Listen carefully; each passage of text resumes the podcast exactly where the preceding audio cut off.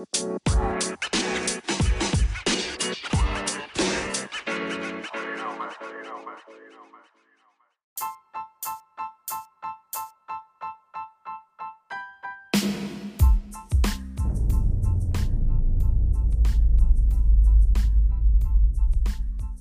up? What it do and what's good, people?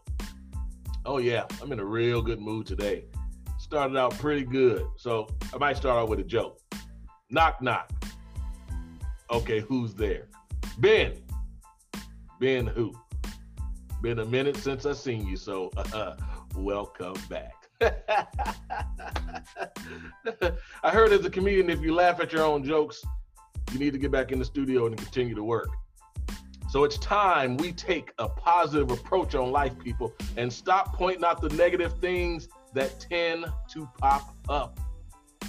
We as a society have to be the ones to look at the hand we are dealt and make a choice. Am I going to play this hand, or will I look for a way to make this a better hand, knowing that the flop is still to come? And when the flop comes and you see that your possibilities have gotten better and there are possibilities for an even better hand, do you settle for what you have, or do you look to the turn for another chance at an even better possibility? Now, only you can answer that question. I can tell you that I will look to the river to see if my fate has finally been dealt, or if I will play another hand. Because yes, people, there is always another hand. You just have to be patient. And now as you ponder that, this would be a perfect time to tell everyone that if you know anyone that is not watching or listening, or yet even to subscribe, to go watch the show and go listen to my damn podcast. Oh yeah.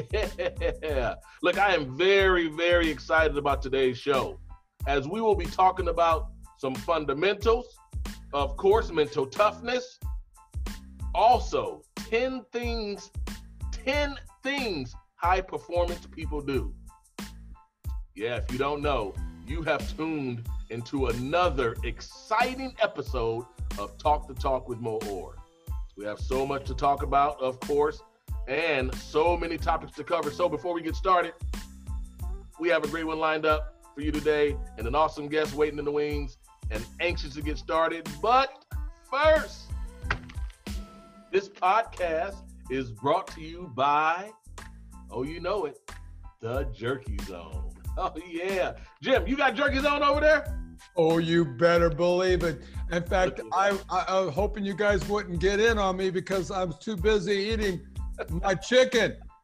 Jerky. What's that, mango habanero? No, he didn't give me the mango habanero. He just passed off some chicken jerky to me, but that's okay, and beef. But you just keep on talking, I'm munching. You keep munching then. Look, this podcast is brought to you by the Jerky Zone. When you're looking for that high protein packed snack to get you back on track, Kenny Nash say, the next stop is the Jerky Zone. Oh yeah, and Intro Wheels, where custom rims make your classic cars come to life. Lastly, Advantage Capital Management, where the plus in the logo signifies above and beyond commitment to adding value to investments by providing A+ impact to the world we touch. You could also listen and view this podcast on our app, www.thsn.today.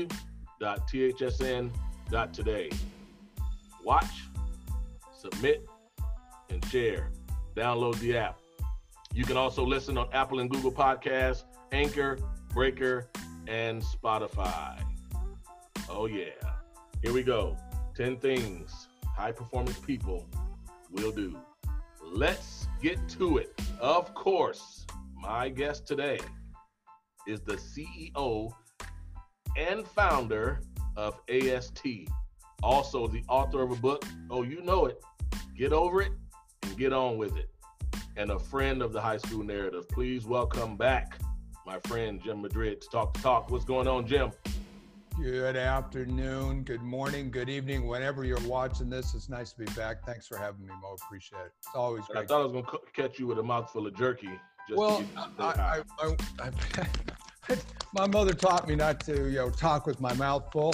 Dude, Kenny dropped this off, I don't know how long ago, but that's how much I got left. That's how much I got left. That's pretty good, man. Wait. But wait, there's more. Oh, is that the bacon? Yeah, this is the uncured bacon jerky, man. I'm going to tell you what, Jim. I'm going to tell you what.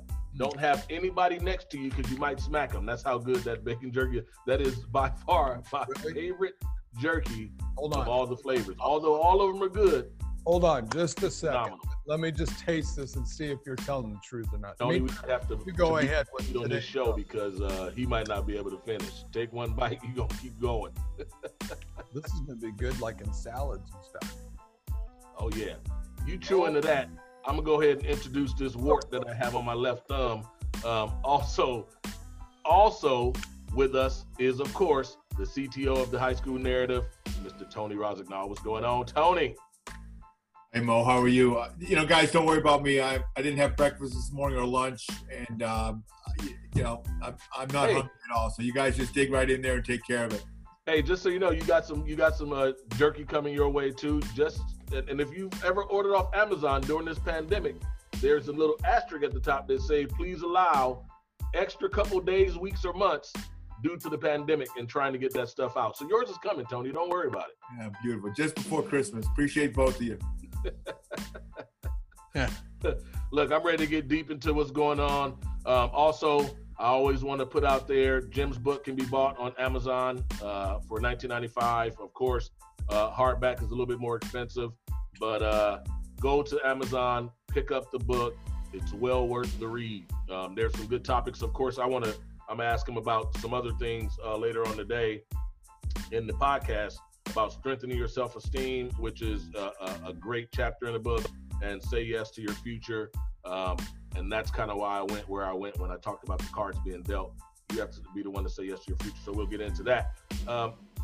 Jim, we're going to talk about 10 things high-performance people will do, man. Hey, before we get to that, you play golf? Yes, I do. You look like an avid golfer. Did you get to? I'm gonna tell this story over and over again till I'm red in the face. And if you look at me, that's gonna be pretty hard to do. So this weekend on Sunday, I was actually in my garage. I'm in the man cave, and I am watching golf. I called Tony. Hey, Tony, you know we usually check in every day. Okay, about 5 or 6 times a day. And I said, what are you doing? You watching the match? He's like, what match? And I said, are you kidding me? The match. The match. Did you get a chance to watch it? 6 million people were watching it. Unfortunately, it could have been 6,000,001, but Tony tuned in late. I think he got to the, 8th, 9th hole? You were on the turn, right, Tony? Yes, I was, Mo. It was late. Yeah. So, Jim, did you get a Mo? I was watching it. Of course I was watching it. What did you think? Well, you know, some of those guys need to stick to their stay in their lane, as they say. But you know, just listening to these guys, again, high performance. I mean, at the top of each one of their sports, you know, just listening to them talk, it was, and kind of, I loved that they had the microphones on. I'm listening, kind of going at each other and things like that, trash talking, which is great. But it was good trash talking, and but just listening to it, it was a lot of fun to. It was a lot of fun to watch. That was awesome, man. I you know, I talked about this the other day, that you think about those Tiger Woods, probably, you know, arguably the GOAT of golf, right? And still right. More years to go. Tom Brady, arguably the GOAT of football, you know. And then, of course, you know, you got Lefty who does some good things with golf. Not one of Tony's favorites, but, you know, at any rate, he does a good job. Won a master or two. And then you got Omaha, you know, Omaha himself. Omaha. Yeah. He'll never tell you what it means, you know, but Peyton Manning. Yeah. You talk about, now you look at where you at, Advanced Sports Technology, you talk about AST. The things that you talk about could actually help, it could have probably helped their golf games on Sunday. Could have probably.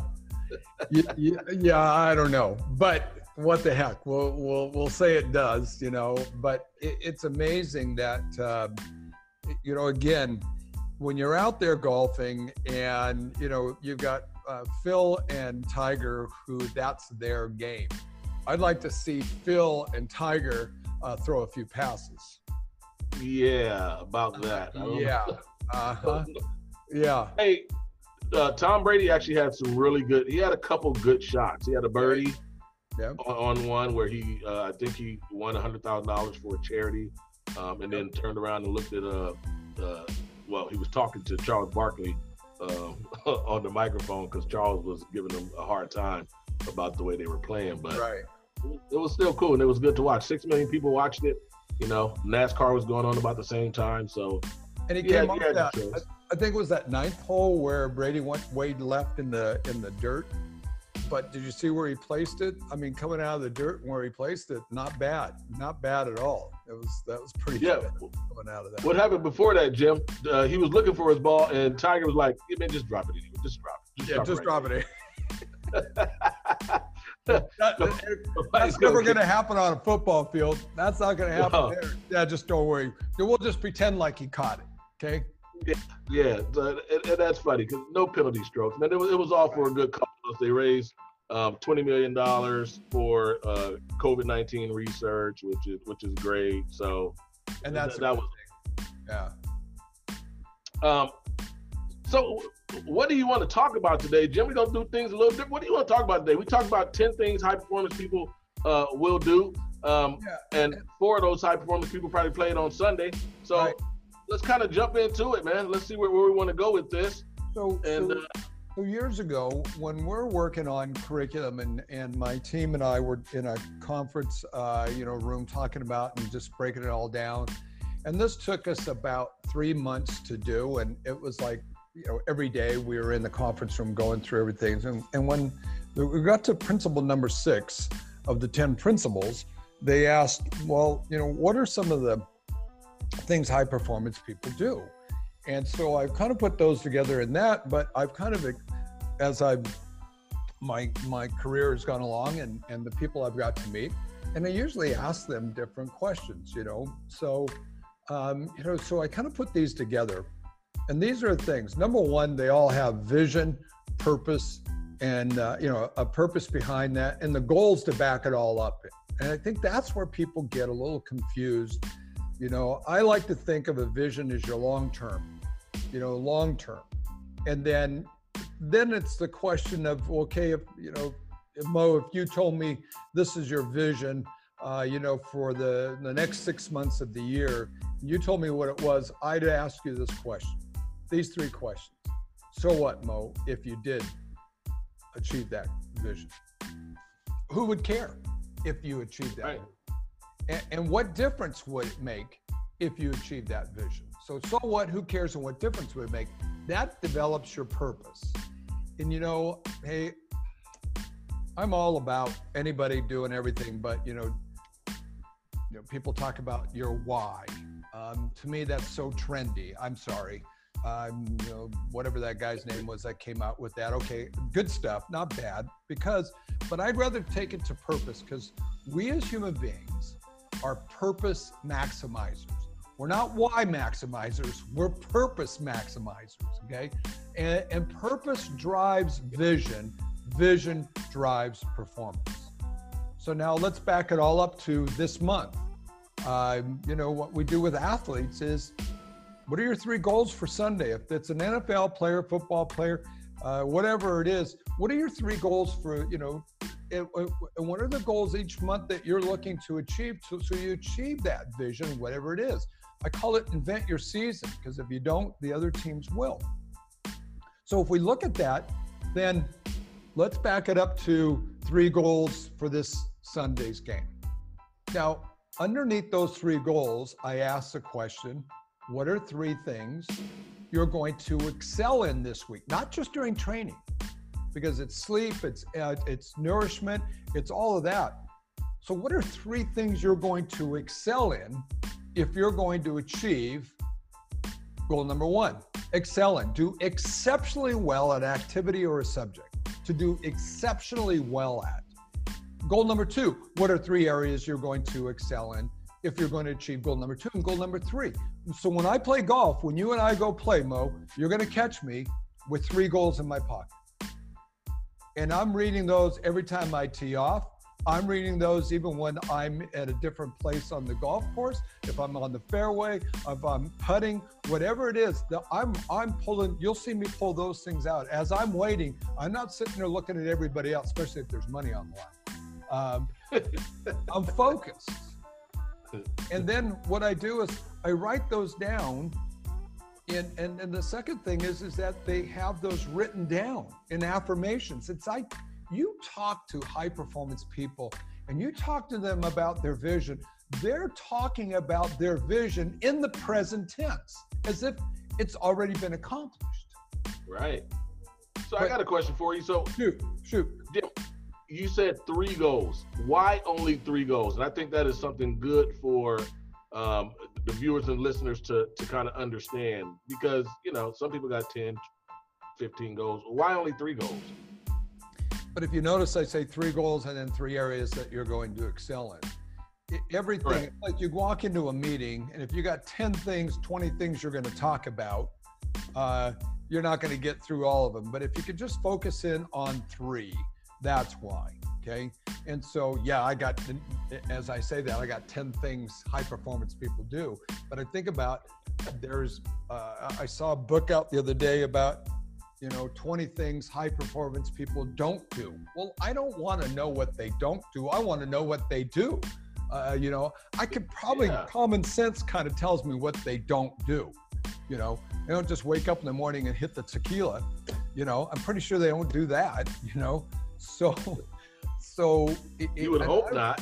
Yeah. So that's why. And science kind of, I guess, research has kind of told us over the years, and I've been taught that way too, is, you know, hit three things. So I think it's smart, because I think if you broaden it and make it too broad, and of course, goal setting and writing goals, should they be very specific in that, or should they generalize? No, so let's talk about basketball, okay? And you're a basketball, you're a point guard and I'm a guard, okay? Or let's make you a forward, okay? And you say you're going to, well, here's one. Let's put ourselves into basketball. And Tony seen me do this with the team that Mary was, the girls team at the high school. All right, Mo, let me ask you a question. You're a forward, okay? Mo, can you score without anybody passing you the ball? No, only way I can is if I already have the ball. Okay, let me ask, now look at me, I'm your coach, and look at the way I ask the question, listen to my tone of voice, and look at my body language. Mo, can you score without anybody passing you the ball? I'm already taking you down that side. I got you to say no. And by the way, I've got pros that say that, answer that way. Now let me ask you a different way. Mo, how can you score without anybody passing you the ball? Listen to that question. How can you score without anybody passing the ball? I have to already have the ball. And how are you going to have the ball? How are you going to get the ball? You're there. How are you going to get it? Play defense. How? Well, so that's too vague. Come on. I am going to. If you're playing great defense. Tell me what happens if you're playing great defense. I'm playing great defense. Typically, the offensive player will give me the ball. It's not by choice, but he'll make a mistake. He'll make a mistake. Okay, then what will you do if he makes a mistake? I will capitalize off of that mistake. And what will you do? I will get the ball. How? You just did what? You just stole the ball. I took it. Right. That's right. The ball. Okay, now you have the ball. Okay. All right. Now hold that thought for a second. Let's say your average last year, you scored 12 points a game. Okay. Now, how many points per game you want to score this season? 13 would be good, because that shows progression. Okay, last year you scored 12 points per game. You've come a long ways, and you've gone through my class. Oh, so I'm gonna score at least 20, 25 points a game. Okay, all right. Now, you got a pen handy? I do. Okay, all right. So So let's say 20 points a game. All right. Okay. So, and current reality was 12 points a game. Your vision is 20 points a game. How many steals you're going to get in a game? Oh, I'm going to average at least 3.5 steals a game, which equates to 4 steals. 3 or 5. Remember, you went through my class. Oh, that's automatic 5 steals a game. 5 steals. Okay, so write down 5 steals. Put steals. Now, you're going to get 5 steals. How many of those you're going to put back in, Mo? 3. Okay, write down, draw a line under 5, put 3. Can you shoot a 3-pointer? Of course. Is any of those 3 going to be a 3-pointer? Only one of those will probably be a 3. Okay, draw a line under 3. Cross a line through 3, put 2, and put 1 underneath, and draw a line underneath and put 1. So that's why you put 2 and 1, 3. Okay, how else can you get the ball, Mo, without anybody passing the ball? Let's go quick. Let's go quick. I'm going to give it to you. An official will give me the ball. Offensive boards. Rebounds. Okay, offensive rebounds. Yep. Usually you get 4 a game. How many are you going to get this year? I'll probably average about 7 rebounds a game. Okay, 7 rebounds. So put offensive rebounds, OR. Underline that. Put 7. Mm-hmm. Dude, now where are you when you get a rebound offensive board? Usually a big man like you, you're underneath the basket. How many of those did you put back in of those 7? Probably about 4. Okay, draw a line, put 4. How else can you get the ball? Let's go loose balls. Okay. Loose balls, okay. So LBs. So under loose balls, I had a player, guy named Matt Harpering. I don't know if you remember Matt. I remember Matt Harpering. Yeah, played for the Jazz. Yep. And God rest Jerry Sloan's soul, huh? When that's yep, sad. Yeah, very sad. Great guy, great coach, great guy, great human being. Jerry Sloan said, or excuse me, it was Bobby Cremins said once that Matt was a strong forward, that he looked like, for loose balls, he looked like he was diving for the Olympic team the way he went after a loose ball. Okay? How many loose balls are you going to get in a game? Well, man, I'm going to say about 4. Okay. Well, put 4. And how many of those are you going to put back in? I'm on the ground. I'm old. I'm not getting up. Let's go with 2. Okay. Any of those two going to be a 3? Maybe 1. All right. So 1 for a 2-pointer and 1 3-pointer. Got it? Now I'm going to give you this next one. I steal a lot of balls. So we're playing defense. I steal the ball. I fast break down and I'm transitioning to the other side. Your choice is a big man. You're underneath the hoop, but do you sit there and watch me or do you trail me? I trail you. Okay. So even though I'm going to pass you the ball because I'm going one-on-one against a player, you're trailing right behind me, and I dish off to you, little alley-oop, because I know you can do those alley-oops, Mo. So I get a lot of steals. How many trailers are you going to get in the game? Give me a number. Any number. 2. Say 5, because that's about what if you're playing with me. Okay, 5. Okay, so how many of those are you going to put back in? Dude, you're going to put all 5 of those back in, right? So 5 trailers running in the court. Underline that, put 5, okay? Got it? All right, let's add up your score. Yep. How many points do you have? So under steals, you had how many steals? I think you had 3. 3, and so you 5 steals, 3 putbacks. You have 3 putbacks, so you but 6. 2, so 4 plus 3, there's 7 points there. So put 7 underneath all them. The next one was what? Offensive boards, right? How many offensive of those? Offensive rebounds. How 7, 4 goes back. Out of those 4, there's 8. Out of those 4, that's 8 points. 3s. Okay, add the score up. How many you got underneath that? Loose balls, how many loose balls did you have? Say that again. How many loose balls? Yep. 4. How many scores did you get? 4. Okay, and there was 2 putbacks. One of those putbacks is a 3. Okay, so add that score up. How many you got there? Most can average 38. Well, with the loose balls, one of those was a 3. Got 2 of them. That's 5. Okay, so trailers, you had 5 and 5 putbacks. There's 10 points. Add up your score. You said 5 putbacks. Yep. Add up your total score now from all those. What do you got? 18. Man, I'm gonna have a lot of points. I'm gonna average a whole lot of points, just so you know. This is 23. That'll be his last talk. I'm averaging 30. Okay, and nobody's passed you the ball yet, Mo. Man, that's very realistic, just so you know. Yeah, it is.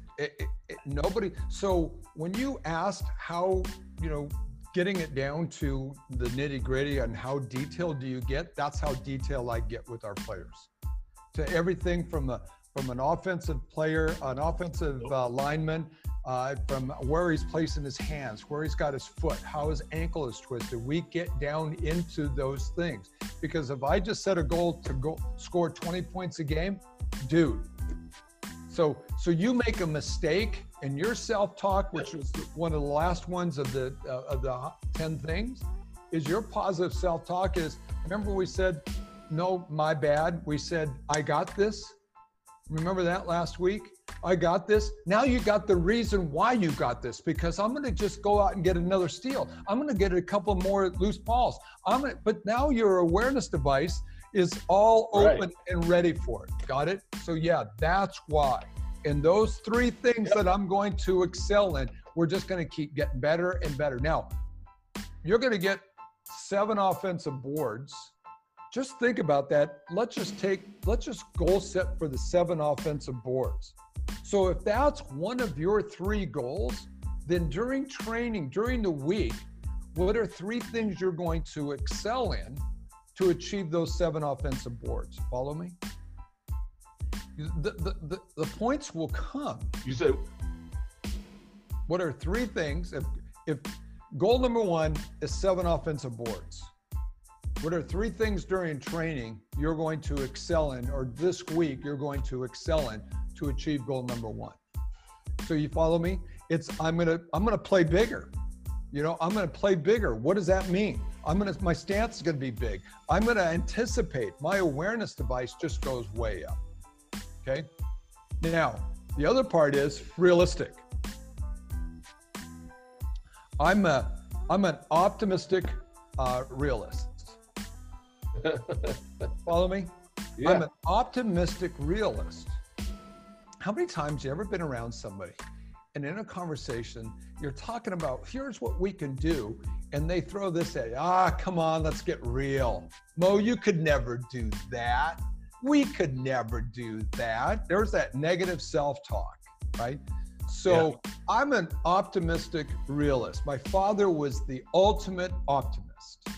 I know he didn't coin this phrase, but he used to say it all the time. Expect the best, but be prepared for the worst. Expect the best, but be prepared for the worst, especially in the times we're in right now. You know, unbelievable. But some people's best is, and the expectation of their best is still bad to them because of the circumstances. Exactly. How do they come out of that mind frame? Well, we'll get to that in just a second. So okay. Yeah, that's how that, it's coming. Keep it coming. Take it easy, Mo. Stay in your lane, Mo. Stay in your lane. Visualize, okay? Visualize. I mean, I don't have to tell you about that, you know? I mean, come on. We know the science behind that, you know? And you said it in the opening statement, you know? If I can see it, I can believe it, you know? And if I can believe it, I can become it, right? Yeah. So, and then here's the good one, measuring. Measuring becomes what doesn't get measured doesn't get done. What doesn't get measured doesn't get done. But what I look at is not how far I came, but where I'm at in accordance to where I want to be. Okay, it's not, and what that creates is a little cognitive dissonance. And dissonance, cognitive belief, dissonance, disharmony. So I explain, you know, if if I take that rubber band and I stretch that rubber band, the rubber band wants to, I'm creating a lot of stress and tension. Remember, we talked about this. And if I, and what does the rubber band want to do? Go back to its original shape. What, right. By measuring of where I want to be, it creates more dissonance in me. So it creates more drive, energy, and creativity. Pat yourself. Wow, that was cool. But this is, it's like they get in the huddle, in the football. And at second down, they just went 2 yards. They don't get in the huddle and high five each other because, no, you know what they say? It's second down and what? 8 yards to go. They're always looking at where they're going. And that's how I lead my life, of where I want to go, not where I don't want to end up. You know what I mean? That's right. So, that's right. Okay, so listen, Jim, I'm going to pause you for a second because we're going to take a break. I want to talk about your website, astacademy.com. Also, a phone number, 949-218-5587. Please get in contact with Jim over at AST, which is Advanced Sports Academy. Don't go anywhere. We have so much to talk about. Right now, we're talking about 10 things high-performance people will do. Don't go anywhere. We'll be right back. When I grow up, I want to be a ballerina. I want to be a doctor. When I grow up, I want to be a chef. When I grow up, I want to be a surgeon or a basketball player. I want to be a doctor when I grow up. I want to be a cop and a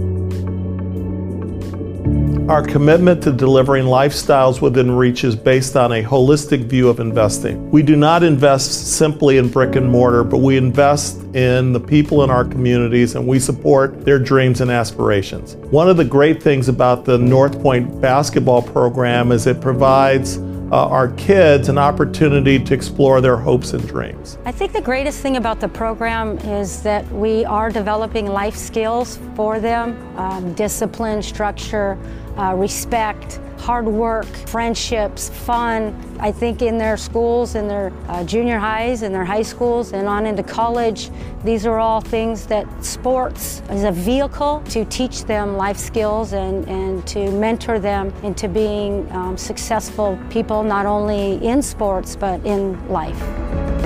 Success and stability starts in the home. Avanath provides housing to very hardworking, good people who are pursuing their American dream, and we are incubating that American dream. What we are doing is trying to support those families and help provide activities and mentorship for their children. We're part of their extended family, and it's our dream to help them reach their dreams. That is indeed what Lifestyle Within Reach is all about.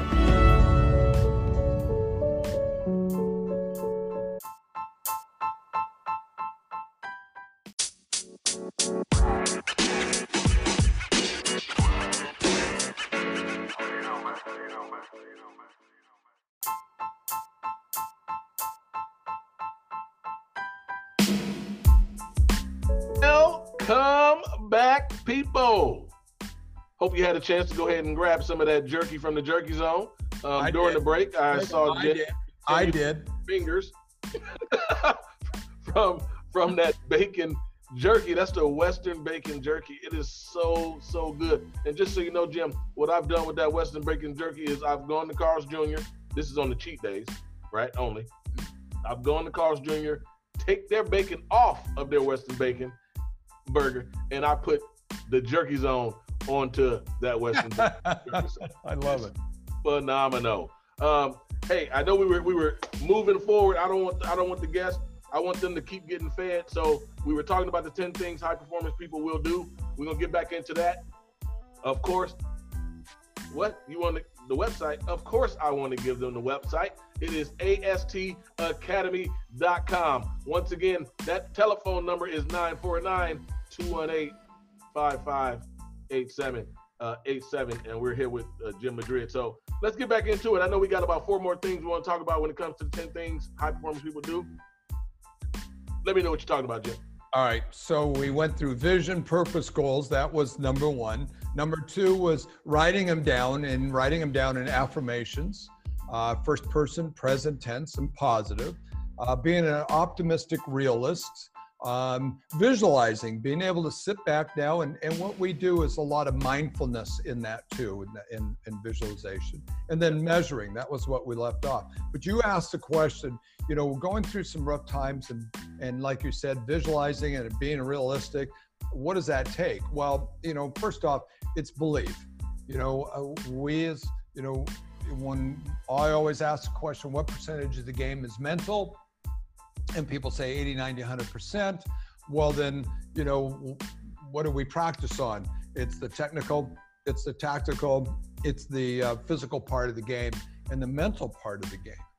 And that's those three areas, first off, are all the behavioral things, right? How to pass, how to hit a ball, whatever it may be. Those are all behaviors. But if I came to you and said, look, I'm a soccer player, and coach, I'm not very good off my left foot. Well, the coach could put in drills for me to do, and I could do those drills every day and work on it, work on it, work on it, work on it. Sure, and over some time, I can get there. But if I change the belief that, you know, I'm powerful off my left foot, I'm strong off my left foot, then now it starts to take shape in the 5 inches between. So our programs are based on change the belief and you change the behavior. You got to work on that first. And if you do that, then that behavior will change. And if behavior change, watch what happens to your performance. So change that belief. But you got to understand that thoughts have accumulated all our life to make, to build our belief system. And then we act and we behave in accordance with the truth as we perceive or believe ourselves to be. Now, it may not be the truth, but it's mine. So that's my subconscious self-image. And part of the science behind ours is what's called as neuroplasticity. It's kind of reshaping that neuron network in your brain about what you currently believe about who you are, where you belong, and what is, you know, achievable for you. So change the belief. Have you ever seen an instance where somebody might change their belief but are not completely bought into what they're believing, and then you don't see Absolutely. That's where self-doubt comes in. And doubt goes to hesitation, and hesitation goes to failure. It goes doubt, hesitation, and failure. And so, but that's, as coaches and as parents, as teachers, as mentors, we see more in them than they see in ourselves. And so that's our job. And through our programs is to understand what's really going on in our mind, that it will change. It's like parents ask this question, Mo, that's your worst class. Math is, it's always been Moe's lab. I'm sorry, Moe's never been good at math. That's just not his strong point. I mean, we say that to these. Thoughts accumulate all these years to build your belief system. And if mom was telling strangers that I'm not good at math, why, it must be so. It's like public speaking. It's number one fear of mankind is public speaking. Right. You know, yeah, why is that? Sure. Think about it. So something's dramatically happened to this young person over time. They weren't born shy. It takes time, but you know, over time. But what do you think that is? Because kids don't know. Because, you know, you get those outgoing children, kids that are out there who are, they'll talk in front of anybody. And now it becomes a job or something like that, or they're trying to meet these goals and then they have a fear of speaking in front of other people. Well, okay, so let's work that out. Let's take it over time. I'll give you an example. Okay. Darcy and I, my wife and I, we're in the bank several years ago. We're in line, and there's a little mother and a little girl in front of us. And she's and a cute little girl, and my wife bends down and says, "Aren't you the cutest little thing?" And the little girl wraps around mommy's leg and says, and mommy turns around and says, "I'm sorry." She's very, very shy. And so little girl's 3 years old, and if mommy says, "I'm shy," it's called the third party affirmation. If mommy says, "I'm shy," to these complete strangers, and mommy's all knowing, all knowledge, means everything. If mommy tells somebody "I'm shy," why then I must be shy. Now let's take it a step forward. Let's say now mommy's taken her kindergarten. Now she's 5 years old, first grade, whatever. And mommy's over here talking to the teacher, and little Susie's over here playing. And mommy's telling the teacher about Susie. "Oh, and by the way, Susie's really, really shy." Boom! There goes another negative weight in her subconscious self-image of herself. So I think it's so smart. Even if it's not the kid's strong suit, you find positive things that they do well within that, and I think that affirms to them that at least I have some things I can do. Yeah. But then, now let me take it even further, because this truly happened. Now, last summer, my son and I were in Colorado, and we were up in Breckenridge, and we're waiting for the shuttle to take us back down the airport. And it was like, a couple of weeks before, it was like the first week of August. Yeah. And there was two girls, and the mom. And they're standing out there, and I asked, I go, "Hey, so when do you guys start school?" And they go, "Oh, next week." And I asked the older one, I said, "Well, what grade you going in?" She says, "Well, I'm going to be a sophomore." I turned to the younger one, I said, "What about you? What grade you going into?" And she's about ready to answer me. Mom steps right in front of her and says, "I'm sorry, she's going to be in sixth grade. She's really, really shy." So she's going to be in sixth grade at 12 years old, and mommy's still telling little Susie, and this really happened a few years ago. I'm giving a workshop, and it's a two-day workshop, and I do a little thing where in a group of people, I say that, look, when it comes to beliefs, I'm going to give you all 30 seconds to think of a song, and then I'm going to pick three of you out to come up one at a time and sing that song. And you should see everybody go, "Oh my gosh, oh. And then as I start to walk around and look at them, their faces turn beet red, or they turn away like this, or they pretend like they're taking notes. And then I go, "Okay, I'm not going to do it, but check your heart rate about right now." Oh my God, you should hear them. It's amazing. Okay, so I did that. Day two, and I didn't pick anybody out. Day two, before we started, the manager comes up to me and says, "Hey, you know that young lady that was in the front row?" I said, "Yes." "Well, she's not going to be here today." I said, "Why not?"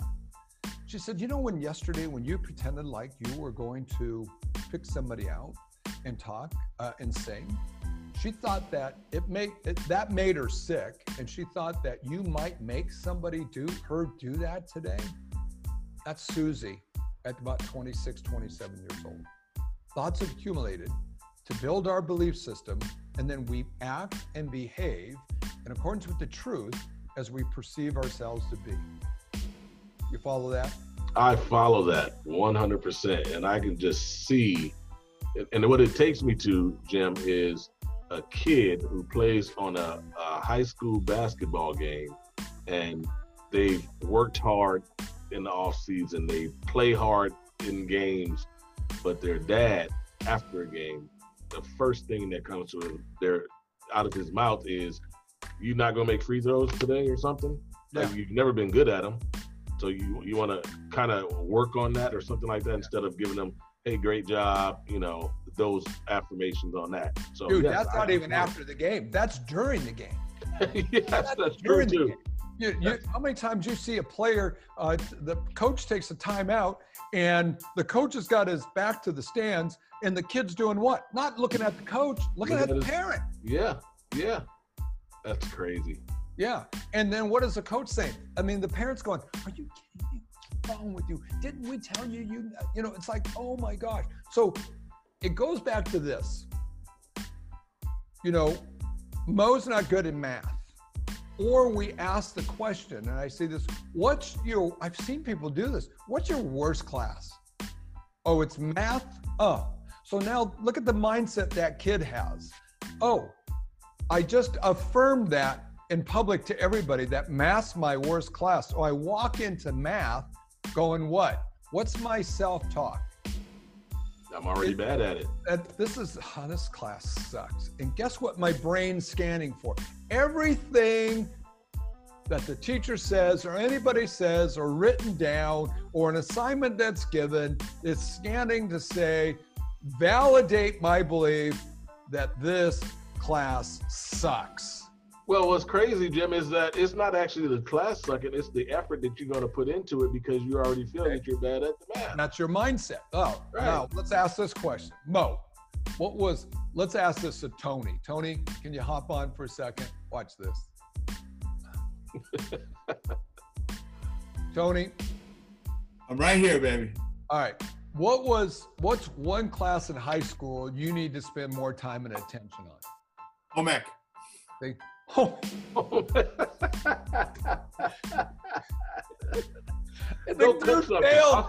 say history. History. Okay.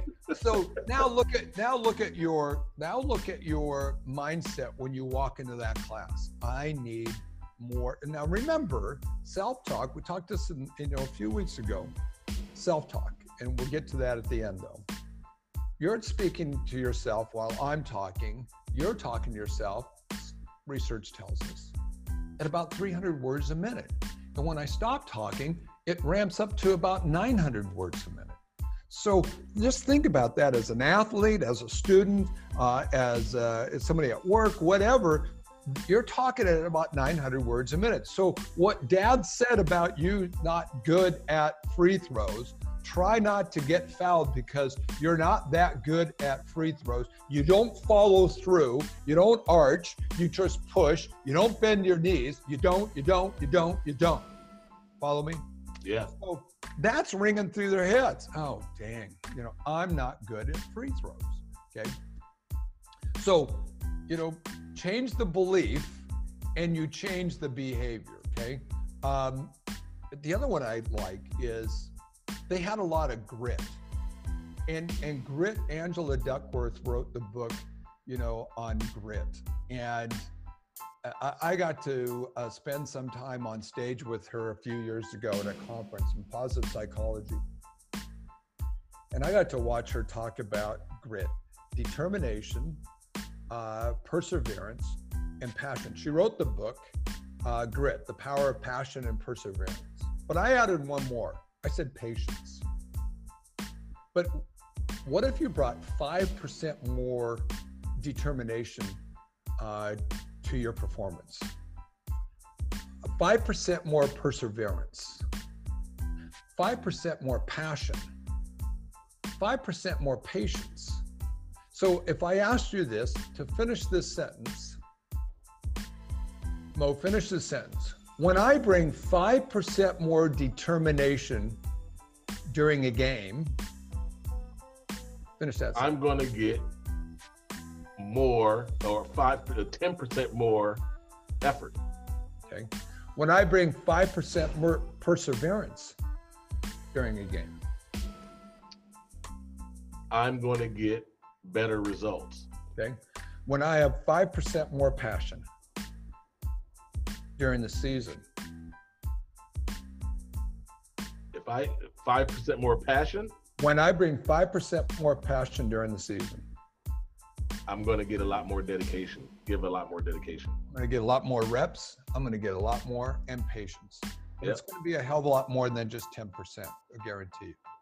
So that was one thing. You think about that, about just pure grit, okay? The other thing, the eighth thing that I see high performance do is when I talk to them about their goals, they made them fun. They have fun goals. Yeah. And by the way, Harvard Business did a study on this and they said that was true. I was like reading Harvard Review and I was showing my wife, I go, look, and they talked about that high performance people do. One of the things that why they achieved their goals is because they made them fun. A few years back, I had neck surgery, Mo, and I couldn't play basketball and I couldn't play soccer. And then when they finally released me to do some sort of exercise, I joined Orange Theory. You know what I mean? And it's where, you know, rotation, you know, where we go from, and we start off on the treadmill, and then we go to the rower, and then we go down to the weight room. It's like a circuit. Yeah, circuitry. And here's what I loved about that, because I'm not the guy to go into 24-hour fitness and watch guys like you that are just built, you know, I'm asking them, why do you still come? You're done. I don't know. Anyways, so I look at those guys, please. This is for us that, you know, aren't in shape. This is what we do. You know? So, but what I liked it, because I need to compete. I need to see results. I need to compete. I need to outrun you. I'm going to bust my butt to outrun you and outperform you. So Orange Theory gave me that because they put that, you know, heart rate thing around you, and that's their whole deal. And so, and they've got the screen up there, right? And they're showing everybody's heart rate. And once your heart rate gets into X, then you're into the orange zone. And if it goes beyond that, you're in the red zone, okay? And they keep you there for so long, and you get so many what they call splat points. And if you were in there and I saw Mo up there, Mo, I'm trying to kick your butt, okay? I'm going after you, and I'm going after it. So one day, one time I took my wife Darcy in. And near the end of the whole thing, we're back on the treadmill, and we've got, they're doing about another 2-minute all out, okay? So they have different levels, and then, you know, for where you want to work out, where, you know, kind of like small, medium, large kind of thing. And I'm right in the medium thing, but for my age, and I'm going at it. And there's a mirror in front of us. And Darcy, on the way home, she goes, okay, you're a freak. And I said, well, you married me. I go, what do you mean? He goes, with the last few minutes of that, and you're going all out, you had a smile on your face. So she goes, I know you're thinking of something. What do you think about? And I said, just before my surgery, about 2 weeks before my surgery, I'm playing soccer. And by the way, I'm 67 right now. So this is like I was 64. And I play on the over 50 team because the over 60 guys were too slow for me. So I play on the over 50. And near the end of the game, I'm up forward. And this defender, I've been just kicking his butt the whole game. And I've scored like a goal or two on him. And now the ball's going towards the end line. And we're running after it. And it goes out of bounds. Right. So goal kick, give the ball back to the keeper. And we're starting to walk back. And this guy says to me, us old guys, can't keep up with you guys. And I looked at him and says, dude, how old are you? And he said, well, I'm 52. I go, wow. He goes, well, how old are you? And I go, you don't want to know. You don't want to know. And so he kept bugging me. And then after the game was over, he came over and one of the guys said, Madrid's 64 years old. The guy goes, no way. I had to show him my license. I go, Darcy, well, I'm running that last 2 minutes all out. I'm going after that ball, and I'm beating the young dude. I'm beating. Right. So I get to work out. I don't have to. And I think that's where people get, you know, the pushback is, I have to work. Oh, I have to get ready. I have to go get ready. I have to go work out. I have to go to work. I have to go to practice. No, you don't. You get to. That's and what happens, too many people put their lives on that have to, which is, you might as well follow it up or else something bad's going to happen to me. All right. You know, and that kind of motivation is coercive motivation. And I like constructive motivation. I don't want to be coerced to something. I want to do it because, like I said, growing up a Catholic, you know, if you do this, you're going to go to hell. If you do that, you're going to go to hell. What a crazy way to live, out running the fires of hell, looking at your rear end. I'd rather live my life where I want to go. And so that gives me. So make your goals fun. Well, don't you think it's like people always say, if you find a job that you love doing, you never work a day in your life. Right. Same thing. If you make it a chore to whether go work out, or to do whatever, right? You talked about that. If you make it a chore, then it's going to feel like, ugh. You're dragging your butt to get up in the morning. Yeah. So if you set fun goals, it's something that you really want to do. So therefore you'll really strive to get to it. You put your life on a want to, choose to, love it, like it, pieces. Yeah. Put your life on a want to, choose to. I choose to do this. I get to do this. Privilege. When I was a single father with my two older boys, and they were just turned 16 years old. I was the assistant basketball coach in high school. And we played a game on a Tuesday night. Wednesday morning, I'm trying to get these two knuckleheads out of bed, and I can't get them out of bed. And, you know, they're 45 years old now. I can't get them out of bed, 6 o'clock in the morning, Mo. And they said, Dad, can we sleep in? I said, you guys want to sleep in? They said, yeah, we want to sleep in. I said, go ahead, sleep in. It's about 10 o'clock in the morning. I hear them showering. They come downstairs. Dad, write us a note, take us to school. I said, sure. So I wrote him a note, took him to school, dropped him off. Showed up for practice that night. No Jamie, no Jeremy. And I asked the other guys on the team, I go, where are they? Oh, they're in detention. You know why they're in detention, Mo? They didn't read my note. You know what my note said? I remember the guy. Well, I remember the guy. I still remember his name because he goes, Madrid, that was unbelievable. I wrote a note, Mr. Waltner. I said, dear Mr. Waltner. And I folded it up. I said, dear Mr. Waltner, Jamie and Jeremy wanted, and I underlined the word wanted, to sleep in today. Have a nice day, Jim Madrid. And they didn't read it. They just walked in, those knuckleheads, walked in, gave it to them. They goes, you two, detention. Now, in my house, to this day, you don't have to go to school. You get to go to school. Now, if you don't want to go to school, that means you get to go to detention. And if you get to go to detention, you don't get to go to practice. And if you're in detention because you don't show up for practice because you're in detention, you don't get to play in Friday night's game. What do you want? I want to play in Friday night's game. Get your butt up, go to game, go to school. That's right. Oh, and there's this thing called education. That's funny because I would have damn sure read that note. Hold on, what Dad's saying? He's so cool. What? I chose to sleep in. Exactly. I chose to sleep. The ninth thing, we got more time? I was about to say, I think we're on number 9. Yeah, number 9 is balance. And I had the opportunity to work with a coach at the Matha High School a few years back. And he taught about priorities. And it really woke me up to those priorities and, spirituality, number 1. So balance, we got to have a balance in our life. But to have complete balance, you got to be a freak because there's all these different things. But when I talk about this, it's like, number 1, I taught my kids is spirituality, relationships, your family, health, your career, and your health. And I would put education for youth right after your health, your career, your job, whatever it may be, your sport, finances, fun, community. Yeah.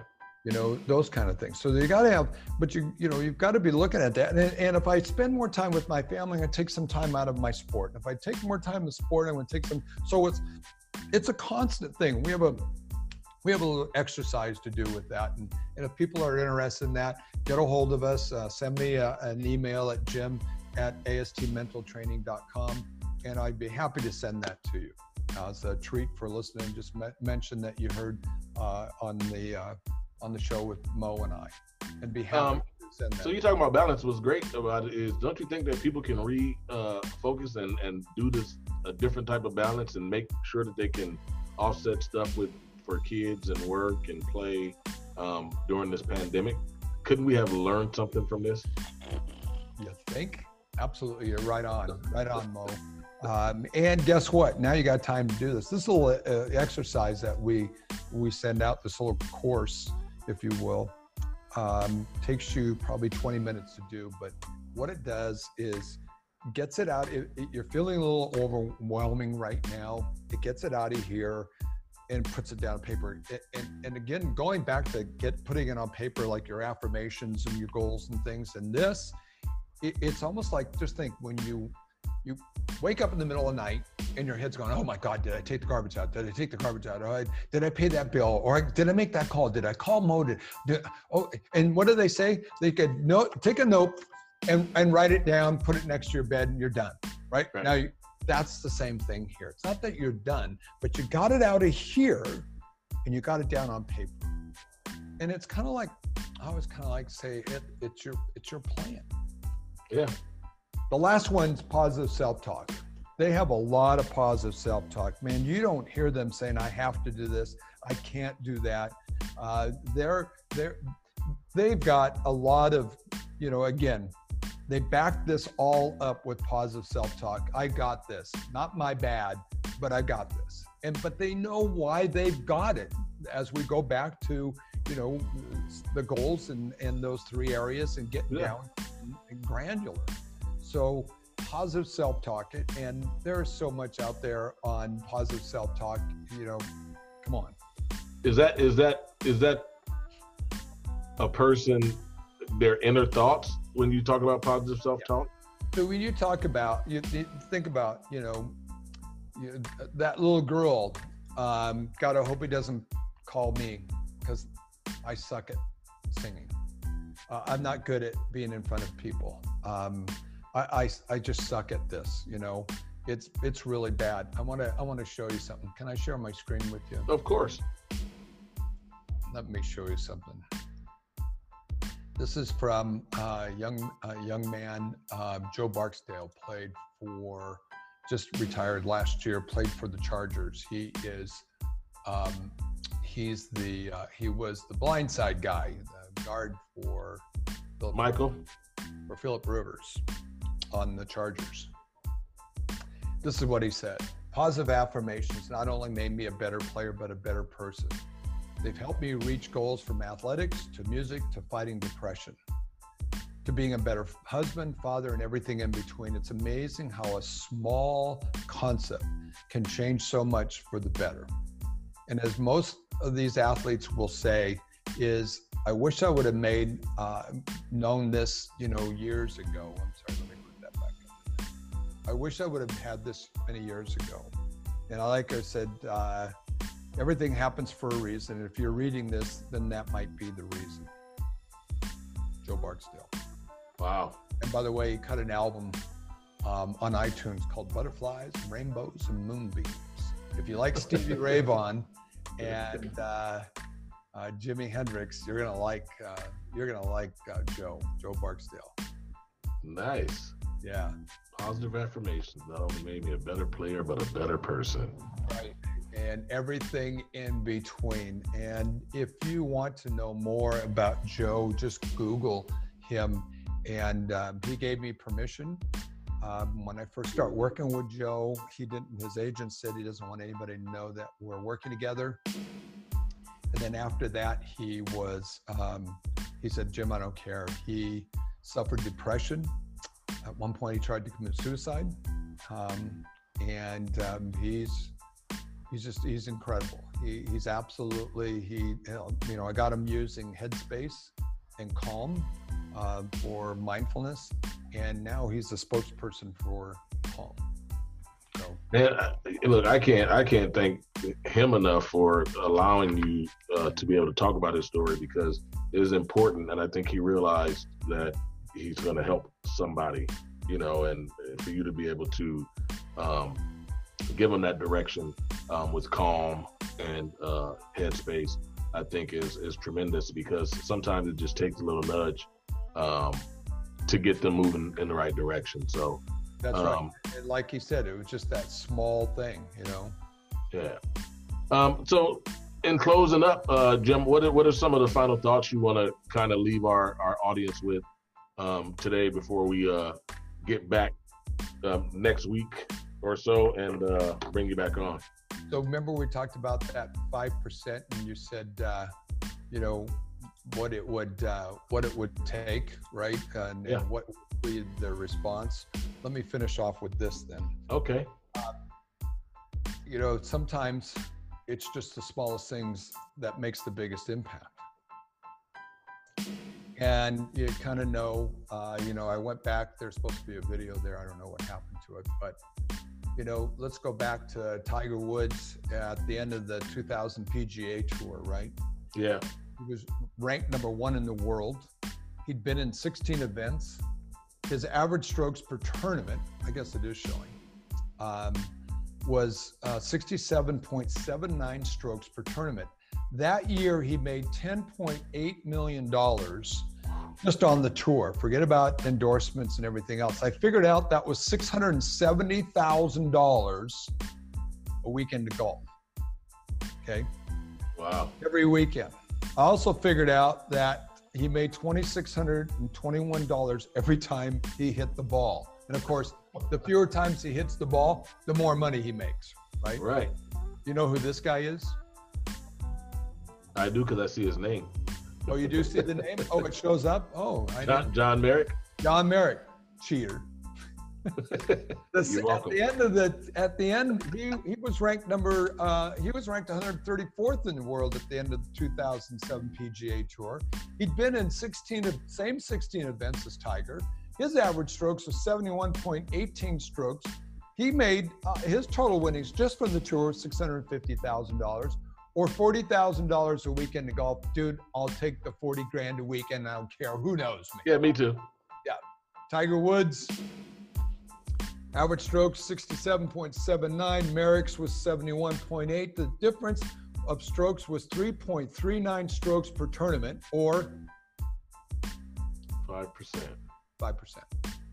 Now, Woods made 10.8. Merrick made 649. So just operating at that 5% more. 10.2. Yep. 10.2. The comeback. I don't know if you heard what is complete. Jim Nance said right there. He said, "Return to victory." Yes. And that's kind of like what athletes do. The resiliency factor. So to end it, we didn't talk too much about what we're all going through right now in this unprecedented, you know, distraction that we're all going through in these uncertain times and stuff. And I got to tell you, return to glory, return to glory. You know, if this guy could do it, if you and I can grow up in the areas that we grew up and do what we do today and just trying to make a positive impact, you know, then all of us can. And that's what, you know, that's what we've been all about. And that's our purpose behind, you know, AST is making a positive impact on the culture of youth sports. You know, and Tony and Mary, yourself, you know, that's what we're doing. We're talking about things optimistically. We're talking about giving these kids hope. We're talking about giving them faith. And for what they're going through right now, that's what they need.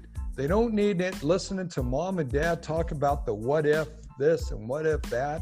They don't need anybody saying, well, we're never going to be able to do this. Yeah, we've got through stuff like this. Hey, Mo, think about a guy, a person that was born in 1914. Think about that.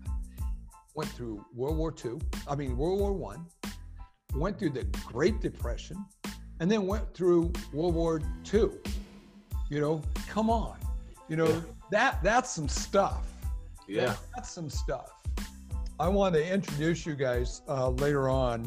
I want to introduce you to a young man that has Asperger's.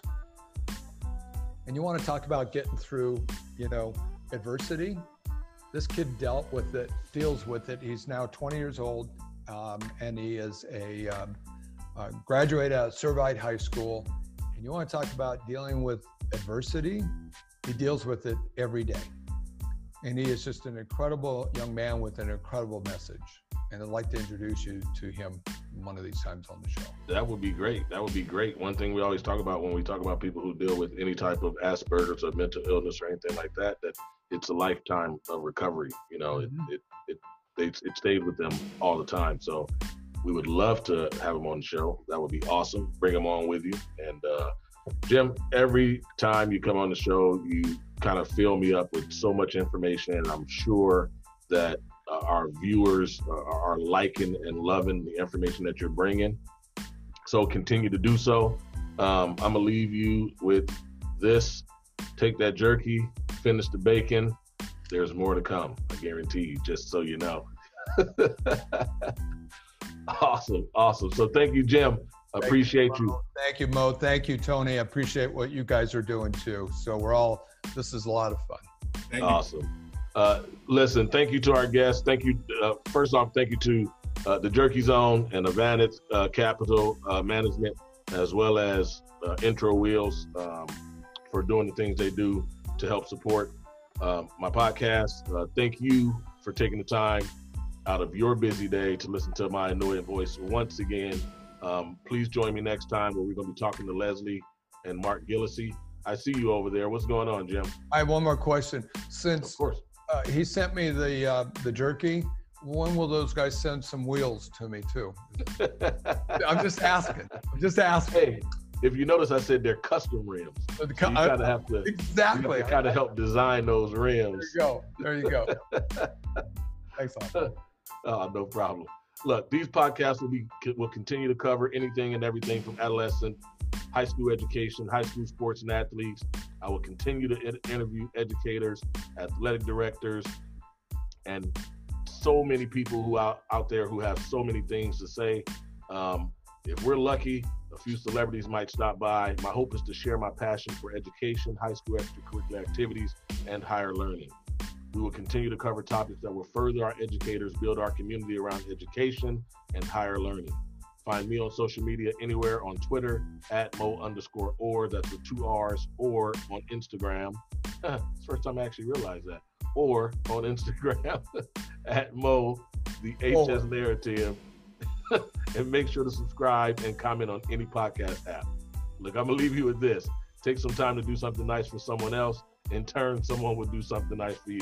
Stay motivated, and yes, by all means, pun intended. And remember, when adversity comes, look it straight in the eye and say, I'm strong, I'm loved, and I will overcome you. I got to go. You have been watching and listening to Talk the Talk with Moe Orr. For Tony, Jim Madrid, I'm Mo. Until next time, we be out. So what is BLAST Athletics? BLAST is an online network that connects team websites, athlete showcases, and the best sports fundraiser on the planet. In other words, we created a team website and app where teams can not only communicate through shared calendars and announcements, but also build a community by writing recaps, selecting MVPs, sharing highlight videos, posting photos, scores, stats, and much more. Everything your team posts to your team website will automatically connect to each athlete's individual BLAST showcase, building their sports resumes in real time. Athlete showcases were designed with coaches and scouts to specifically enable accurate and thorough athlete analysis from anywhere in the nation. Then, each week, BLAST takes that same content your team posted and sends out an email update to each sponsor, focusing on the athlete they supported. Trust us, Grandma would rather have a photo a week than any amount of cookie dough.